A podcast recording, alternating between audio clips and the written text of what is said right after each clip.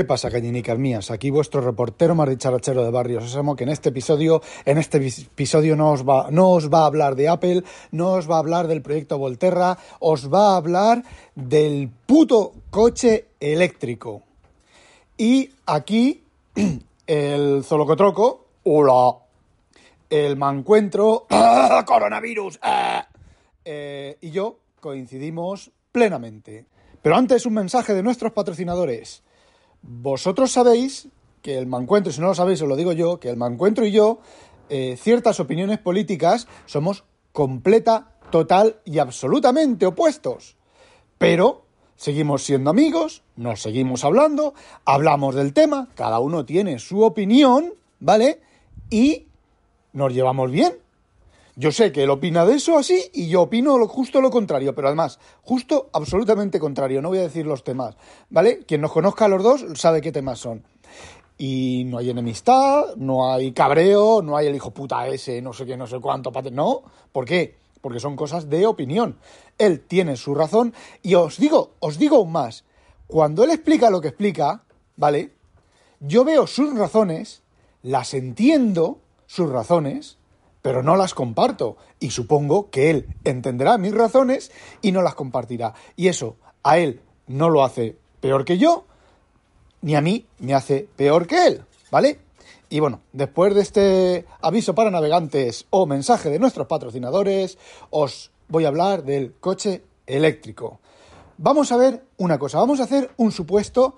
Yo, a ver, esto es esto sí que quizá puede que sea un plan maléfico de los gobernantes, pero como siempre digo, a veces mm, es que yo no creo en planes maléficos de, de, los gobernantes ni de nadie. Creo en la imbecilidad supina de la gente, la absurdidez, el decir cosas, el planear cosas sin medirlas, sin sentarse a medirlas. Yo recuerdo los últimos coletazos de Julio Anguita como político, ¿vale? Hizo pues un listado de su partido político, de las cosas que ellos querían cambiar o que ellos iban a cambiar en el caso de ser elegidos.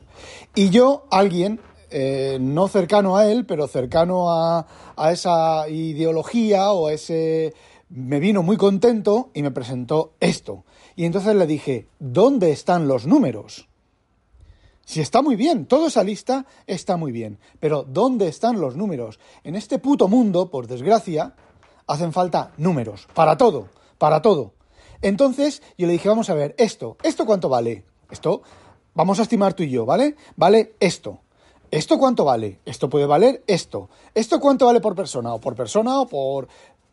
Y no salen los números. A ver, a mí me presentas un programa electoral y yo digo, vale, aquí está el programa electoral. Enséñame los números con los cuales tú has calculado este programa, electoral.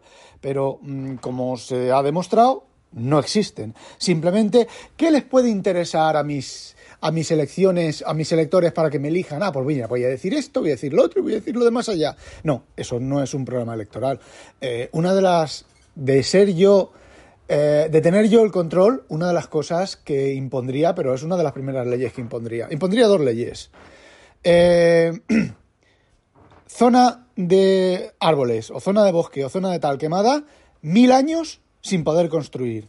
Y las em, promesas electorales son vinculantes. Si al cabo de un año no has cumplido, por poner un ejemplo, el 20% o el 30% de esas promesas electorales, te tienes que ir no solo te tienes que ir, tienes que salir de la política, perder todos los sueldos y todos los beneficios que puedas haber tenido por ser político, ¿vale? Y no os digo mi otra opinión sobre ser político. ¿Quieres ser político? Perfecto, tú eres político. Al término, cuando empiece tu mandato, tienes que hacer una lista de ti, tuya y de todos tus familiares de primer y segundo nivel con el dinero que tienes en los bancos, las fincas que tienes en los bancos, todas las cosas que tienes en los bancos, ¿vale? Y cuando salgas de político, otro listado oficial, certificado, ¿vale? Con las cosas que tienes ahora. Si tienes una sola cosa más, fusilado. No dejar de político, no, no, fusilado al paredón y dos tiros, o a colgar del cuello hasta, hasta morir. ¿Por qué? Porque se supone que ser político es servir al pueblo. La política es el servicio al pueblo, no el servicio a uno mismo. Y uno puede ser político, ¿vale? Puede tener un sueldo. A ver, no estoy diciendo exactamente si tienes, eh, no sé, 20.000 euros en el banco cuando entras de político y cuando sales tienes 50.000, 100.000 euros, vale, has ahorrado, ¿vale? No, pero me refiero a que entres, entres de político y tengas una casa de alquiler y un Seat Panda y salgas de político y tengas cuatro BMW, dos, Mercedes, cinco cuentas en Suiza y, y 12 casas. No, ¿vale? Bueno, eh, volviendo al, al, tema del coche eléctrico. Todo esto viene porque no se hacen números, ¿vale? Bueno, pues en Twitter leí mm, indirectamente, no sé quién lo retuiteó o tal, leí un cálculo de con un coche eléctrico ahora... A ver, supongamos, leí, supongamos que ahora o dentro de unos años, ¿vale? Eh, todo el mundo, todos los madrileños tienen un coche eléctrico, ¿vale? Todos los madrileños, cuando llega el verano, se van a la costa. Bueno, pues hice un cálculo de los tiempos de recarga, de las veces que hay que recargar de Madrid a Alicante y eh, solamente y suponiendo eh, un grandísimo número de, de puntos de recarga y todo el tal, se podrían creo que recuerdo, no lo miro, lo miro yo lo digo, a que tanto hablo de números, os lo voy a leer. Bueno, leo. Según la DGT, en la pasada, en la pasada de julio-agosto hubo 7 millones de desplazamientos. Vamos a suponer que de esos 7 millones, 300.000, que son más, hacen la ruta Madrid-Alicante o Alicante-Madrid. Si hay 440 kilómetros y además retenciones, todos ellos tendrán que recargar. Si son supercargadores, de los buenos, van a estar 30 minutos de recarga cada uno, que siempre será algo más. Cada cargador podría cargar 48 coches en 24 horas. Si tuviésemos 1000 puntos de recarga en ese trayecto, que ni de broma los hay, podríamos cargar 48.000 coches en 24 horas. Necesitaríamos más de 6 días en recargarlos todos. Es decir, los últimos en recargar saldrían el viernes de Madrid y llegarían el jueves a Alicante. Claro, al lado de esos 10.000, de esos 1.000 cargadores, que ni en los mejores sueños los hay, tendríamos que hacer hoteles, restaurantes, estacionamientos con capacidad de al menos 250.000 vehículos para, lo que está, para los que tardaran más de un día en llegar. El tuit original es de un tal Fotocarlos Cast y quien lo retuitea es Francisco Javier, que es Grey G-R-E-I-V-A-J. Bueno, y ahora os hago yo otros números. En España parece ser que hay 11.600 gasolineras. Vamos a dejarlo en 11.000. Y hay 29.710.000 coches. Que, por como hemos bajado el número anterior, este lo bajamos también y compensamos. Vamos a poner que hay 29 millones de coches. O sea que tocan a 2.636 coches por gasolinera. Vamos a poner 2.600. Si veis, voy tirando siempre a la baja. Es decir, en cada gasolinera recargan gasolina 2.600 coches.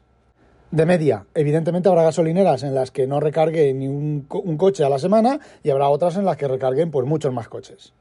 2.600 coches por media hora de carga, cada gasolinera necesita 78.000 minutos para cargar todos los coches.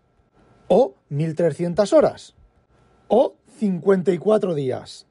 Es decir, se tardarían 54 días en que todos los coches de una gasolinera el tiempo tardarán en pasar por la gasolinera y recargar su media hora de electricidad. Pero me diréis, claro, las gasolineras no solamente tienen un puesto, ¿vale? Vamos a suponer que tenga cinco puestos, 10 puestos de recarga, son 5,4 días, ¿vale?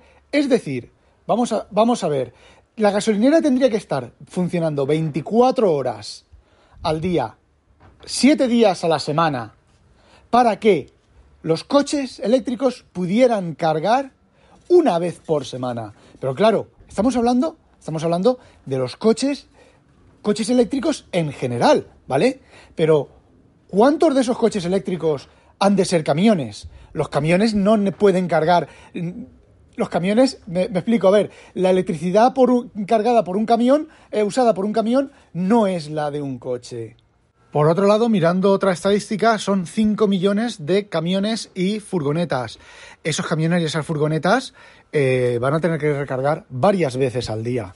eh, básicamente no cuadra. A ver, España, con el parque actual de vehículos, no puede permitirse que todos los vehículos sean eléctricos, sobre todo los camiones y los repartos, ¿vale? No se puede no, se puede, no caben, no cabe, ¿vale? Y no estamos haciendo cálculo de potencia, ¿vale? La potencia que hay que mantener sostenida para recargar, para que esa gasolinera recargue esos coches. Podríamos hacer el cálculo, no lo voy a hacer, pero va a ser del orden de los megavatios. A ver, todos los vehículos eléctricos no es realista en España ni en ninguna parte del mundo, ¿vale? Pero el cálculo que hemos hecho ha sido de España. Vamos Vamos a avanzar un poco más. Parece ser que para el 2035, o el 2040, o el 2050, me da igual, todos los coches en Europa tienen que ser eléctricos. Entonces, a mí esto me dice dos cosas. Dos cosas de los politicastros de mierda. Por eso he dicho antes lo de los políticos de colgar del cuello hasta morir, y de patrimonios, y de historias. ¿eh? Vamos a ver, si no es factible tener todos los coches eléctricos porque no es factible y los números, números hechos así en, por detrás de un sobre, lo demuestran, ¿vale? ¿Cómo estos políticos de mierda quieren que todo el parque sea eléctrico? Pues muy sencillo. Lo, más factible, o sea, la opción más, más razonable o la opción más, eh, más, eh, ¿cómo se dice?, más probable es que son gilipollas del culo, son tontos del culo y ni siquiera se han puesto a hacer un cálculo de sobre, ¿vale? Pero si descartamos esa, queda otra. Quedan los lobbies, ¿vale? Que eh, las compañías fabricantes de vehículos eléctricos estén poniendo, pagándoles, sobornándolos para lo de los vehículos eléctricos, ¿vale? Pero es que tenemos otra más. Si realmente la ley se aprueba para el 2035, ¿vale? Que son dentro de 10 eh, años, por poner un ejemplo, que todos los coches han de ser eléctricos y los países no pueden soportar todos los coches eléctricos, ¿qué pasa? Es otra más del famoso Plan 2030 que dicen los magufos y los fanáticos de las teorías conspiratorias. Porque es que en este caso sí que cuadran. ¿A qué nos están obligando? Nos están obligando a que no tengamos coche, a fomentar el coche compartido, como ahora están las motos. Pero yo, por ejemplo, muchas veces salgo de casa y al, justo al lado de la puerta, en medio de la acera, que algún día lo que voy a hacer es darle una patada y dejarla en medio de la, de la calle, una moto de estas de alquiler eléctricas. Es que la gente las deja mm, como, como, como cuando antes un, un, animalito tiene ganas de cagar en medio del campo, que va, agacha el culo, caga, pues igual, porque deben de ser animalitos, deben de ser seres irracionales. La dejan donde aparcan, yo he visto aparcar con las motos eléctricas, se llama Onix o algo así, el, aquí son de color verde, eh, la gente llega, eh, se baja, para la moto, se baja la moto, ¡pum! La planta y se baja. Esté encima de una acera, esté cortando el paso. Yo tengo claro que la próxima vez que una moto me corte el paso en la acera, le doy una patada y la tiro en medio del, del, de la calle. Y que pase lo que tenga que pasar, ¿vale? Bueno, el tema es que, ¿qué es lo que quieren? Quieren que no tengamos coche, quieren que no tengamos nada. Si habéis escuchado el mancuentro de ayer, con lo que ha estado comentando de las criptomonedas, los gobiernos imponiendo criptomonedas, eh, yo cada vez me voy convenciendo más, no del plan 2030, ¿vale? Porque os vuelvo a decir otra cosa. Yo, lo de las conjuras místico-mesiánicas, judeo-masónicas, em, todo eso, yo eso no me lo creo. La gente ni es tan inteligente, ni la gente se, se puede coordinar de, de, la manera para tener unos planes tan maléficos o tan mm, precisos o tan eh, contundentes. No, ¿vale? No. No existe, eso, eso no existe. Yo creo que es simplemente la imbecilidad supina, el devenir histórico. Si solamente hay que leer a Roma, la historia de Roma, la caída del Imperio Romano, ¿vale? Solo hay que leerla, solo hay que cogerse al Gibbons, hay que cogerse, bueno, otras obras un poco más, más técnicas, más modernas, ¿eh? y veis cómo los propios romanos se daban cuenta, la gente inteligente de verdad, se daba cuenta de que eh, la cosa no iba bien, pero las medidas que ponían para arreglar las cosas hacían que fueran peor. Lo que ocurre es que es que los que ponían las reglas no eran precisamente los más brillantes del patio, ¿vale? Eran los más eh, ¿cómo se llama el nombre este? Como nuestro presidente de ahora. Psicópatas, los más enfermos mentales, los más eh, controladores, los más con ansias de poder que solo quieren el poder por, el poder mismo. Eh, y Roma se fue a la mierda. Y nosotros nos vamos a ir a la mierda. Pero es que aún queda más, aún queda más sobre el tema del coche eléctrico. Vamos a suponer que yo esté equivocado, completamente equivocado en todos los cálculos que he hecho. Y sí que se puede tener un parque de coches privado eléctrico que se puedan cargar sin problemas, que lo puedas cargar de tu casa, que lo puedas cargar en un cargador de la calle, que lo puedas cargar donde te salga el nabo, que llegues al lado del coche, ¡ay! Está descargado, le des un botón y, y se recarga, ya está recargado. ¡Hala! Me subo al coche y me voy. Vamos a suponer todo eso. Vamos a suponerlo todo eso, que todo eso es posible. ¿Vosotros conocéis la segunda ley de la termodinámica? Pues la segunda ley de la termodinámica, parafraseando a Robert Anson Heinlein, ¿vale? Es que no hay meriendas gratis. Si tú, cuando tú ibas a casa de tu abuelita o tu tía y te hacía una merienda que no te hacía tu madre, ¿vale? Porque tu madre, pues, eh, te controlaba la comida, pero tu tía, tu tía Flebitis, referencia, a ver quién pilla la referencia, tu tía Flebitis no te hacía, no te, no te, eh, ¿cómo se dice? No eh, en medio, no rescataba, no. No paraba en medios para hacerte la merienda. La merienda a ti te salía gratis, pero la merienda la pagaba tu tía Flebitis. Bueno, pues básicamente lo que quiere decir es que el coste de fabricación, el coste de uso, el coste de amortización, el coste eléctrico, el coste de todo, para una misma potencia desarrollada, para un mismo trabajo desarrollado, es el mismo, provenga de combustibles fósiles, provenga del aire, provenga del sol, provenga de donde provenga. E exactamente igual que la entropía nos dice que los desperdicios van a ser los mismos. Es decir, si una batería, mientras está funcionando, el, uso de entropía total es inferior al de un motor de combustión interna, eso quiere decir que la entropía anterior para fabricar la batería, la entropía posterior para deshacerse de la batería, es superior e igual en suma total, desde que pones el, el, primer azadón contra el suelo para sacar los materiales para producir la batería y en el momento en que esa batería o se degrada sola o tú la transformas otra vez en materiales para volver a usar, es el mismo consumo energético y la misma generación de trabajo y la misma entropía que con un coche de gasolina. Y eso es punto pelota. Eso nadie, nadie que entienda de física, nadie que entienda de, un poquitín de cómo funcionan las cosas de verdad, nadie jamás puede rebatir eso. La eólica, mientras generas la eólica, ¿vale? No produce desperdicios, ¿vale? No produce, no contamina, ¿vale? Pero construir el generador eléctrico contamina. Mantener el generador eléctrico contamina. Almacenar la energía eléctrica contamina. El uso de la energía eléctrica contamina. Y luego el descartar los almacenadores de energía eléctrica, que son baterías, ¿vale?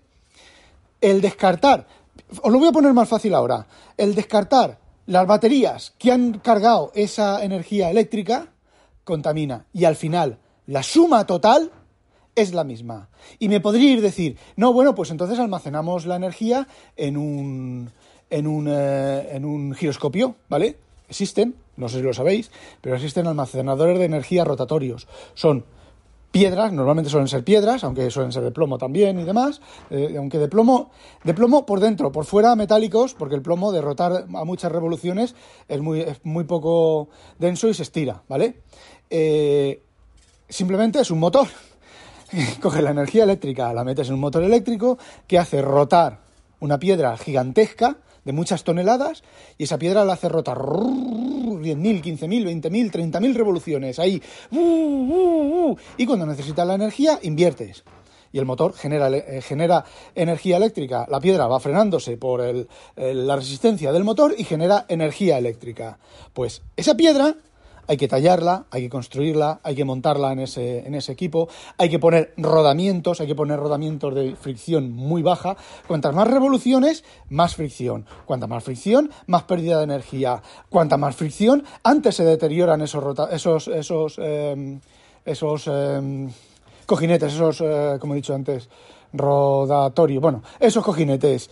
Eh, sí, bueno, vale, pues hacemos suspensión magnética. Vale, pues suspensión magnética consume, ¿eh? La suspensión magnética consume. Al final, al final, os lo digo, no hay merienda gratis. Y a mí lo que me jode, lo que me jode sobremanera es esta pasión y esta locura y este descerebramiento con el tema del coche eléctrico.